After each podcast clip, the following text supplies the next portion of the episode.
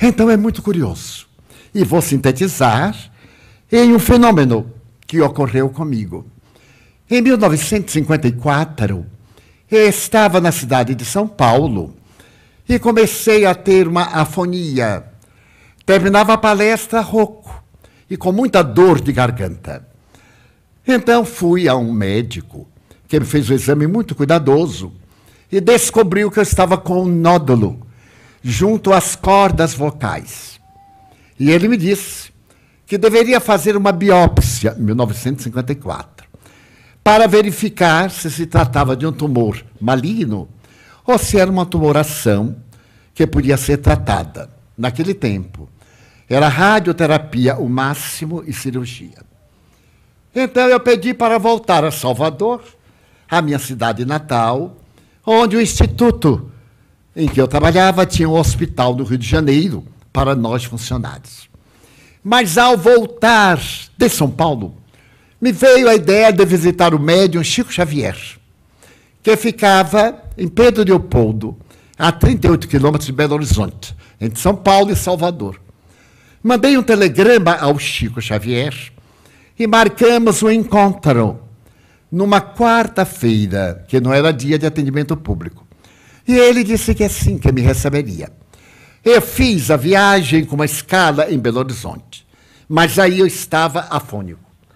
Saltando Belo Horizonte, amigos me levaram nessa mesma noite a Chico Xavier.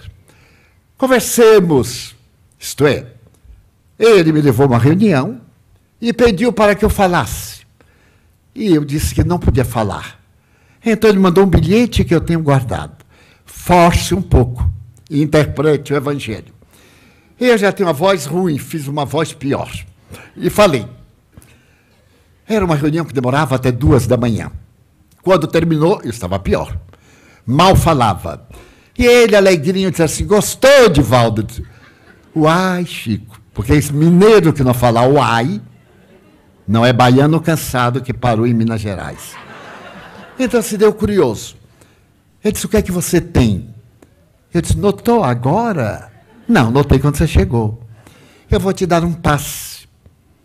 E estávamos com três amigos. Com Chico Xavier e eu eram cinco masculinos. Fomos à casa do seu irmão, a um quarto modesto, o piso de tijolos, uma porta e uma janela. Quando lá chegamos, eu notei que o André, seu irmão, abriu um cobertor na janela. Existe no Brasil um cobertor que tem vários nomes. No Nordeste ele se chama Dorme Bem, porque ele é muito lanzudo e é muito barato. Então a gente dorme bem. Mas no Sul ele é chamado bicicleta. Por uma razão. Ele é curto, se cobre o pé, não cobre o busto. A gente passa a noite inteira, puxa para cá, puxa para lá, na bicicleta. E eu vi o dorme bem, achei aquilo estranho. Havia uma cômoda e cinco cadeiras. Chico Xavier pegou a sua cadeira, sentou-se ao lado da cômoda. Eu fechei a porta e a minha cadeira ficou à porta. Apagou-se a luz e ficou uma treva de breu. Então ele disse, Divaldo, ore. Eu digo, mas não é possível. Então aquela voz rouquenha, horrível. Eu fechei os olhos e comecei a orar. E me comovi. Porque eu estava orando com a alma. A possibilidade de ser um câncer. A minha situação, eu tão jovem. 27 anos de idade. Nesse momento que eu estava voltado, eu escutei uma voz física que disse: Divaldas, abre os olhos. Eu então abri os olhos e tive um choque.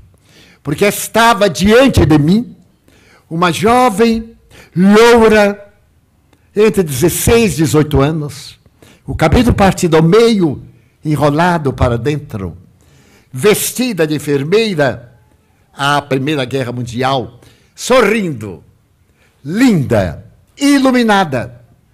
Era como se dentro houvesse uma luz tanta que eu via o tijolo no chão. Eu nunca tinha visto materialização. Então eu olhei, olhei para ela e ela assim. Ir bi Schwaster Sheila. Eu sou a irmã Sheila. Eu olhei e disse, Sheila, mas aquele horror de voz. E ela me disse assim: venho fazer uma terapia na sua garganta, porque nós vamos precisar muito de sua voz. Eu disse: ah, meu Deus. Aí fiquei emocionado. Ela apareceu com algo que fazia lembrar uma caneta esferográfica. Porém, aqui havia uma lâmpada, hoje já há, curioso, mas em 1954 não havia.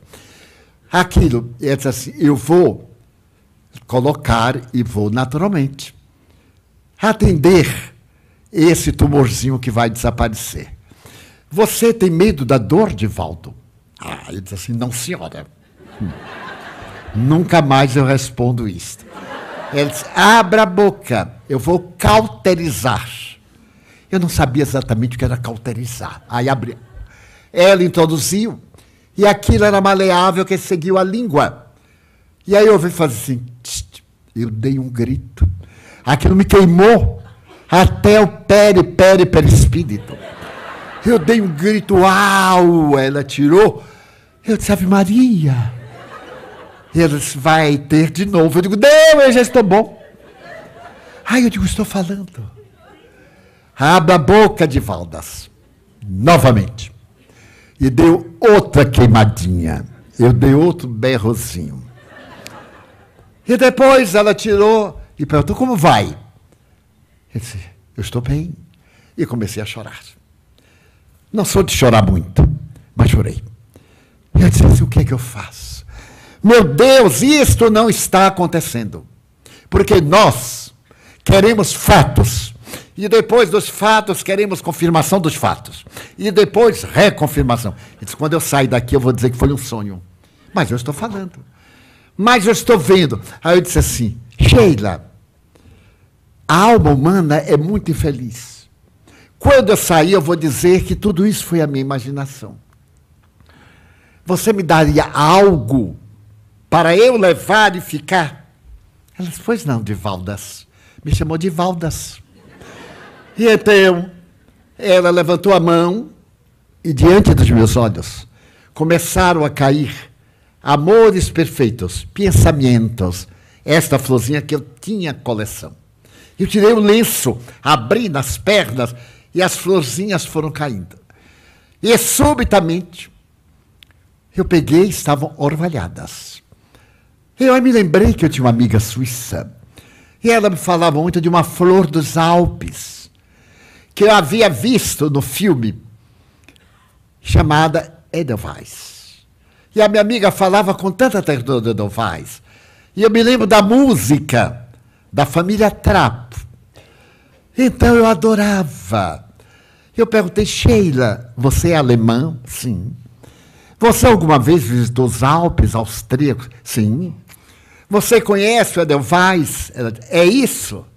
E caíram no meu colo uma flor que fazia lembrar sempre viva. A folha um pouquinho áspera, a pétala. Eu olhei com a luminosidade dela e disse, meu Deus. E ela perguntou, o que mais? Eu digo, Sheila, me perdoe.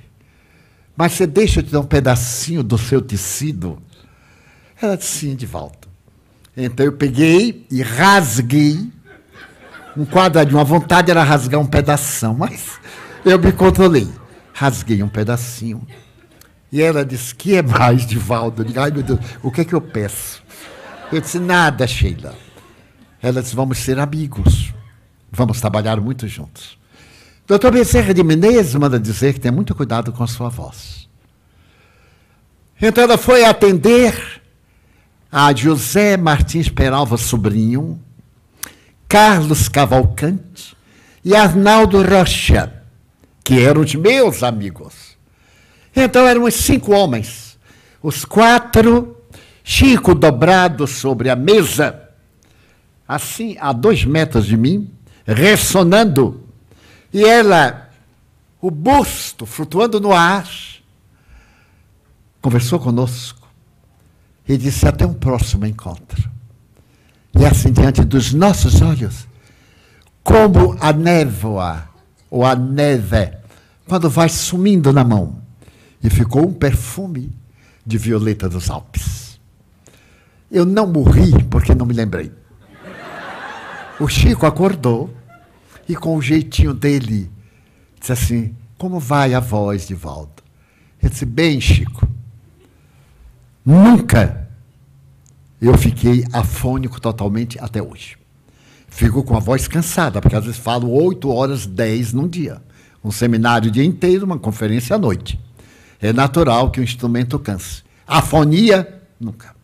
Jamais cancelei uma conferência de 71 anos por afonia, por gripe, resfriado ou qualquer uma dificuldade. Porque quando a coisa vai apertando, eu digo, Sheila, olha lá. Então, esse é um fato para o qual não há explicação, porque eu tenho, ainda hoje, o pedaço do tecido, o lenço manchado, os edelweiss, as violetas dos Alpes. E com carbono se pode medir o tempo que tem de vida. Está lá em nossa exposição para quem quiser ver. É um fato. E agora uso o pensamento de um francês